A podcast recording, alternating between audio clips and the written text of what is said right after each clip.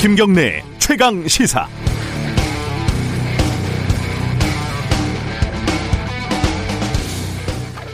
한국방송통신전파진흥원, 마사회, 농어촌공사, HDC, 현대산업개발, 넥센, JYP 엔터테인먼트, 뭐 오뚜기 등등등.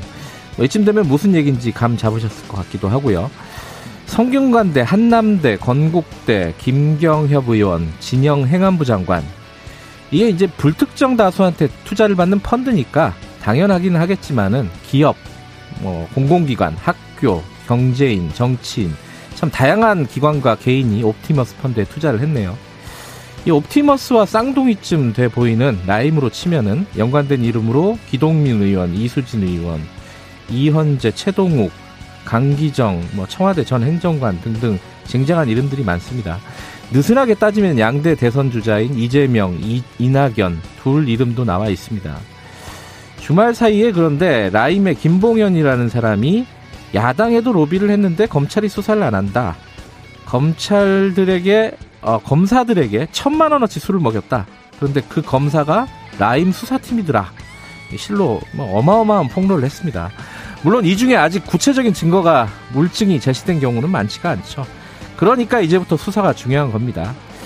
그런데 법무부하고 대검은 또 네가 잘못했다 아니다 중상 모략이다 이렇게 싸우고 있고 정치권에서는 특검하자 아니다 뭐 공수처 1호 사안이다 의원직 걸고 특검하자 지금 야바위 하냐 뭐 이런 난리를 피고 있습니다.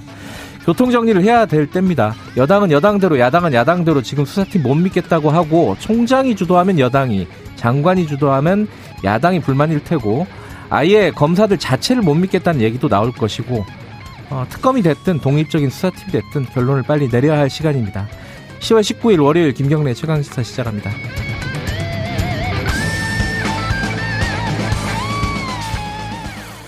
김경래 최강시사 유튜브 라이브 열려 있습니다. 샵 9730으로 문자 보내주시면 저희들이 공유하겠습니다. 짧은 건 50원, 긴 건 100원입니다. 스마트폰 콩 이용하셔도 좋고요.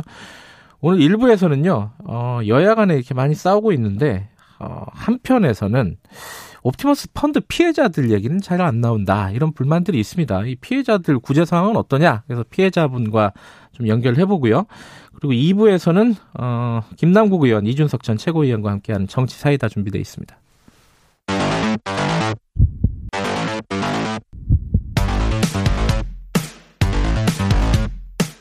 오늘 아침 가장 뜨거운 뉴스 뉴스 unboxing 네, 뉴스 unboxing 민노기 기자 나와 있습니다. 안녕하세요. 안녕하십니까. 김민아 시사평론가도 나와 계십니다. 안녕하세요. 안녕하세요. 어, 날씨가 엄청 추워졌네요. 매우 춥습니다. 어, 그 거의 겨울 옷이에요. 지금 민노기 기자는. 아니, 저, 초겨울까지 입는 옷입니다. 초 겨울까지요. 아, 근데 추워요. 네, 계절이 이제 확 바뀌었습니다. 하지만 지금 이 뜨겁습니다. 이쪽 정치권은. 추미애 장관하고 윤석열 총장이 다시 한번 정면 충돌한다. 뭐 이게 뭐 거의 모든 언론의 헤드라인입니다. 그렇죠? 그렇죠. 네. 어제까지 그게 할 말, 그게 할 말은 없으시군요. 이런 소식을 네. 계속 네, 추미애 장관과 윤석열 검찰총장이 이슈의 중심에 서는 일들이 반복되고 있는데 어쨌든 앞에서 다 말씀하셨으니까 말이죠. 예. 김봉현 전 회장의 옥중 입장문 때문에 이제 이걸 가지고 이제 얘기가 많이 나오는 건데 이 입장문에 언급된 검사들에 대해서 법무부는 이제 감찰을 한다고 얘기를 했고 예. 윤석열 총장은 검사들에 대한 철저한 수사를 지시를 했습니다. 근데 여기에 대해서 서로 의심을 가지고 있는 상황이 이어진 거죠.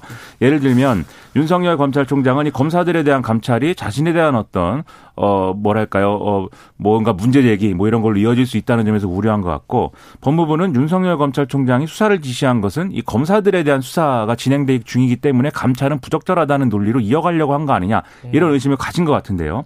그러다 보니까 18일 날 법무부가 다시 아 우리가 이제 김봉현 씨를 직접 조사를 해봤는데 윤석열 총장이 수사를 미진하게 지휘한 의혹이 있다라면서 이 별도의 수사팀이라든지 이런 이런 주체 수사 주체를 꾸릴 가능성을 시사를 했습니다. 이걸 이제 윤석열 총장이 이 검사들의 무슨 비위 의혹 이런 것들에 대해서 뭐 명확하게 뭘 했다는 얘기가 아니라 어, 해야 될 것을 안 한 것 같다. 라는 게 법무부의 이제 얘기고요. 대검찰청은 여기에 대해서 바로 법무부 입장에 대해서 뭐 어, 바로 이제 반박 이 반박 입장을 냈는데 이거 검찰총장에 대한 중상 모략이다라고 이제 주장을 했고요. 네. 그리고 김봉현 씨 주장의 핵심 줄기가 첫째는 이제 야권에서의 정치인에 대해서도 로비를 했는데 이거는 수사를 안 했다 아니겠습니까? 그것에 대해서는 어 야권에 대한 야권 정치인의 경우에도 수사를 지시를 했고 수사를 하고 있는 상황이다 라고 대검 대검 측이 밝혔고요. 그리고 검사 비유 의혹에 관련돼서는 그 전까지는 몰랐고 이 김봉현 씨가 주장하면서 처음 알게 됐고 알게 된 즉시 검찰총장이 이 서울 남부지검에 그 조사해라 이렇게 철저한 예, 철저하고 신속한 수사를 거듭 지시했기 때문에 어, 검, 법무부의 이런 얘기는 이제 부당하다 이런 취지였습니다. 그리고 특이한 게 윤석열 검찰총장이 직접 언론을 통해서 내가 무슨 수사를 뭉개냐 이렇게 분통을 터트리는 이런 일도 있었는데 전화 통화로 기자한테 그러는 거죠? 그렇습니다. 그죠? 연합뉴스 등에다가 네. 이렇게 얘기를 했는데 그 결론에 대해서는 이제 뭐 특임 검사든지 뭐든지 특별수사본부든지 뭐든지 나한테 결과만 보고한 거, 보고하는 걸로 하든지 그거는 알아서 해라 이렇게 좀 어, 어떤 짜증이 좀 느껴지는 네, 이런 얘기도 했다고. 했다는 거죠. 세상 처음 보는 일들이 많이 벌어지고 있는데 어찌됐든 간에 지금 두 가지입니다. 이, 저, 김봉현 회장의 문제 제기에 대해서 법무부하고 대검이 부딪히는 건 하나는, 어, 이 야당에 대한, 야당 인사에 대한 수사를 제대로 했느냐 안 했느냐. 그렇죠. 그죠? 그거는 하고 있다는 거고, 이제 대검 측은 하고 있다는 거고, 어, 법무부는 어, 뭐좀 미진한 의심. 것 같다. 그쵸. 아, 이런 얘기고. 또 하나가 검사들에게 뭐 향응을 제공하고 이거는 왜 안 했냐?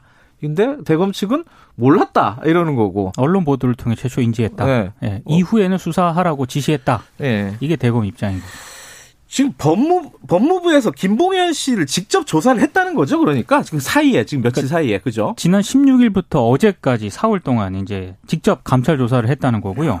빠르네요. 그러니까 예. 사기 전력 등이 있잖아요. 김봉현 예, 전 회장이. 뭐 여러 가지 혐의가 있는 사람이니까. 네, 그래서 예. 이런 전력을 비춰봤을 때 너무 그 진술의 신빙성을 좀 의심 좀 스럽다 이런 시각도 분명히 있긴 한데 근데 법무부가 한 2, 3일 동안 조사를 감, 감찰 조사를 해본 결과 일단 그 이른바 옥중 입장문 있지 않습니까? 예. 여기에 좀 더 신빙성에 무게를 두는 쪽으로 가고 있는 것 같습니다. 그러니까 이게 사실 말씀하셨듯이 김봉현 씨라는 분이 뭐 이 그동안에 보도된 내용을 보면 로비를 뭐 어마무시하게 하는 분이라고 뭐 그 자기들끼리 그런 예. 얘기도 하고 예. 그리고 어쨌든 본인 입장을 방어하기 위해서 내려온 이런 메시지거든요. 네. 본인이 라임 의혹의 몸통이 아니다가 핵심 결론입니다. 음. 그래서 이제 몸통에 해당하는 사람들을 다 해외 도피했거나 뭐 국내 도주 중이고 나는 깃털이다 이 얘기를 하기 위해서 딱 이용당하고 있다. 아, 이런 주장 을 하기 위해서 결국 이런 입장문을 낸 건데 그걸 어디까지 믿을 거냐 사실 뭐 어디까지 믿어야 되느냐는 사실 뭐 의문이죠. 다만 이 폭로한 내용들이 네. 사실 또 이렇게 쉽게 허투루 넘길 만한 내용도 아니고 그리고 지금까지 우리가 여러모로 의심을 해왔다든지 좀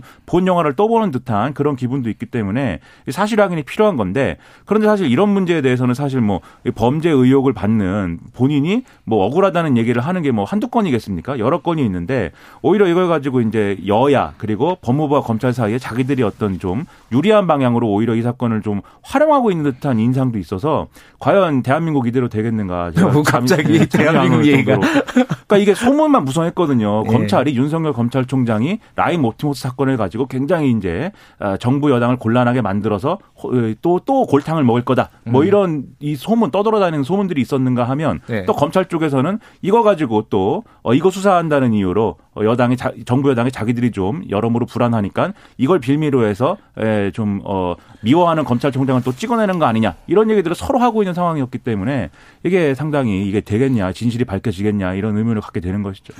근데 뭐 여당, 아, 야당 정치인에 대한 수사를 하고 있다 그러니까 그건 하면 될 테고. 네. 근데 이제 검사, 제가, 저는 좀 관심이 가는 게 검사들에 대한 향응인데 그 중에 또 한 명이 라임 수사팀에 있다는 게 이제 김몽현 씨의 주장이잖아요. 주장이죠. 그러니까 술을 먹일 때는 그게 아니었는데 그러니까요. 술을 어. 먹일 때는 이게 재밌는 사건이죠. 전관 변호사, 즉 검사 출신의 유력 검사 출신의 변호사가 이 스타모빌리티라는 회사의 무슨 자문 변호사였는데 이 사람을 통해서 현직 검사 3 명에게 술을 먹였는데 그 술을 먹인 3명 중에 나중에 이제 문제가 되고 보니까 라임 수사팀의 한 명이 책임자로 오더라. 이런 얘기였습니다. 그러니까 근데 이거는 쉽게 밝혀질 일이잖아요. 그렇죠. 그러니까 술집과 날짜와 인원이 특정이 되면은 그걸 수사를 하면 되는 거고 아마 뭐 통신 기록이나 이런 걸 통해서 보면은 아주 뭐 간단한 수사에 해당될 것 같은데. 법무부는 확인을 네. 했다는 취지로 얘기를 하고 있습니다. 그래요? 세 명이 음. 아마 술은 먹은 것 같다라는 얘기는 하는데 음. 본인들은 그리고 이 전관 변호사라는 사람은 그런 거 아니다라고 얘기를 하고 있는 거죠. 법무부가 김봉현 씨를 직접 감찰 조사를 했지 않습니까? 예. 이 부분에 대해서 반드시 확인을 했을 거고요. 예. 어느 정도 근 거가 나왔으니까 이제 입장문을 내지 않았을까 싶어요. 천만 원짜리 술집은 도대체 어떤 술집인지 그것도 궁금하긴 10만 원도. 부담스러운데 말이죠. 지금 이제 추미애 장관하고 윤석열 총장하고 부딪힌 거는 뭐 어제 오늘 일은 아닙니다. 네. 전사를 잠깐 볼까요, 민동기 기자는? 원래 그, 그 이른바 그 검언 유착으로 알려진 예. 전 차늘레이 기자 그 강요미 수 사건 있지 않습니까? 예. 이거와 관련해서 세게 한번 부딪혔는데요. 네. 당시 이제 세게 부딪힌 이유는 윤석열 총장의 측근인 한동훈 검사장이 사건에 연루가 됐고 네. 윤 총장이 사건 수사 지휘를 대검 부장회의에 일임을 했는데 근데 편파 수사 논란이 제기가 되니까 윤 총장이 대검 부장회의를 두고 갑자기 전문 수사 자문단 소집을 지시를 했습니다. 여기에 이제 추 장관이 아, 수사 지휘권을 발동을 했고 이제 이것 때문에 윤 총장과 아주 정면적으로 대립하는 그런 양상을 빚었는데요. 이번에도 법무부가 윤석열 총장을 사실상 윤석열 총장이 수사를 뭉갰다라는 입장을 낸 거 아니겠습니까? 네. 이런 걸로 비춰봤을 때 또 추미애 장관이 수사 지휘권을 또 발동하지 않겠느냐 이런 전망이 나오고 있습니다. 어, 이거 그럼 어떻게 누, 어떻게 지금 수사팀을 해체하고 뭐 다른 수사팀을 만든다는 건지 뭘 어, 어떤 건지는 잘 모르겠더라고요. 지금 어떻게 되는 겁니까? 구체적인 내용은 없는데 예. 그 수사지휘권을 발동을 한다라면 그래서 이제 그 방금 앞에서 윤석열 검찰총장이 발언했다는 내용 있지 않습니까? 예. 총장이 개입하지 않는 형태의 어떤 그것이 뭐 수사팀이든지 이런 음. 것들을 꾸릴 가능성도 있다라고 하는데 그럴 경우에는 또 윤석열 검찰총장이 어- 어쨌든 이 수사팀을 꾸리는 것 자체에 대해서는 개입을 해야 되거든요. 그러다 보니까 법무부가 또 어떤 또 윤석열 검찰총장을 통해서 이 사건을 다른 직업에 재배당해라라는 뭐 지시를 하는 게 아니냐 뭐 이런 그러한 내용의 수사 지휘를 하는 거 아니냐 뭐 이런 추측도 있고요. 근데 법무부가 지금 뭐 할 수 있는 이 수사 지휘의 내용이라는 게 예. 뭐 굉장히 뭐 많, 카드가 많지는 않다 이런 평가가 나오는 것 같습니다.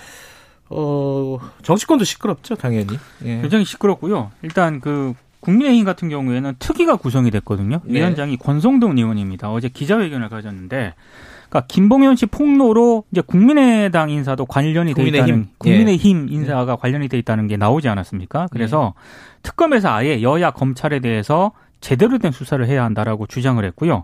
아, 주호영 국민의힘 원내대표는 만약에 특검을 안 받을 경우에는 장외투쟁도 배제하지 않고 있다 이런 얘기를 했습니다. 네. 근데 민주당은 이번 사건을 앞서 언급하신 것처럼 공수처 1호 사건으로 가져가야 한다라고 주장을 하고 있고요. 금융 사기 사건과 별개로 만약에 검사의 부당한 수사 개입이 있었다면 이것이야말로 별도 수사가 필요하다 이렇게 주장을 하고 있습니다. 근데 공수처 1호 사건은 공수처가 만들어져야 되는데 공수처는 지금 없잖아요. 그죠? 공수처 없- 구성이 안 되고 없습니다. 있습니다. 네. 네. 거- 건물만 있고 네. 내용은 없습니다. 이게 그럼 빨리 그러니까 이 말은 빨리 공수처장 임명하고 그래서 빨리빨리 진행하자 이런 그렇죠. 것도 포함이 돼 있는 것 같은데. 그리고 사건의 핵심은 네. 핵심을 검사들의 비위 여기에 이제 지금 음. 중점에 놓겠다는 거죠. 거기에 또 이제 그 누구죠? 그 김경엽 의원인가요? 김경혁 의원의 경우에 이제 옵티머스 관련 펀드에 1억 원을 투자한 후에 이건 뭐 그냥 네. 투자를 했다 본인은 그냥 단순 투자다 이거잖아요. 네? 그렇습니다. 환매를 통해 돌려받았는데 예. 이게 이제 보도가 되고 여러모로 이제 문제가 되다 보니까 기자회견을 열었습니다. 기자회견을 열고 지금 국민의힘이 특검을 주장하는데 좋다. 특검을 받는 받겠는데 다만 여기 이 특검을 이제 받는 대신에 빨리 공수처를 만드는데 이 공수처 후보 어, 공수처장 후보 추천위원을 빨리 추천을 하시고 그 다음에 이 특검을 통해서 자신이 어떤 부당한 어떤 행위를 한 것이 밝혀지면 나는 의원직을 사퇴하겠다. 네. 그러나 그것이 아닌 걸로 드러났을 경우에 문제가 없는 걸로 드러났을 경우에는 주호영 원내대표가 사퇴를 해라. 예, 이렇게 주장을 했는데요.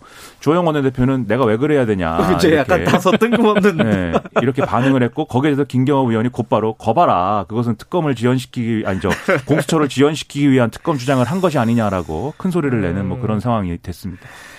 알겠습니다. 일단은 뭐 특검이 특검을 야당에서 주장을 하고 있고 여당은 일, 일단은 특검까지는 얘기를 안 하고 있지만은 특검에 대해서 선을 긋고 있죠. 하지만 이게 어떤 방법을 찾긴 찾아야 되는 상황이라서요. 그죠? 네. 특검 말고 뭔 방법이 있나 싶긴 해요.